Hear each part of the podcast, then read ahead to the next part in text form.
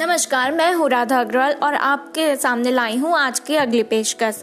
पाकिस्तान अधिकृत कश्मीर के राजनीतिक कार्यकर्ता और लेखक अमजद अयूब मिर्ज़ा का ने दावा किया है कि हाफिज सईद का संगठन जमात उद्दावा पीओके में पाकिस्तान के सैन्य अधिकारियों और जिहादियों को लड़कियाँ सप्लाई करता है।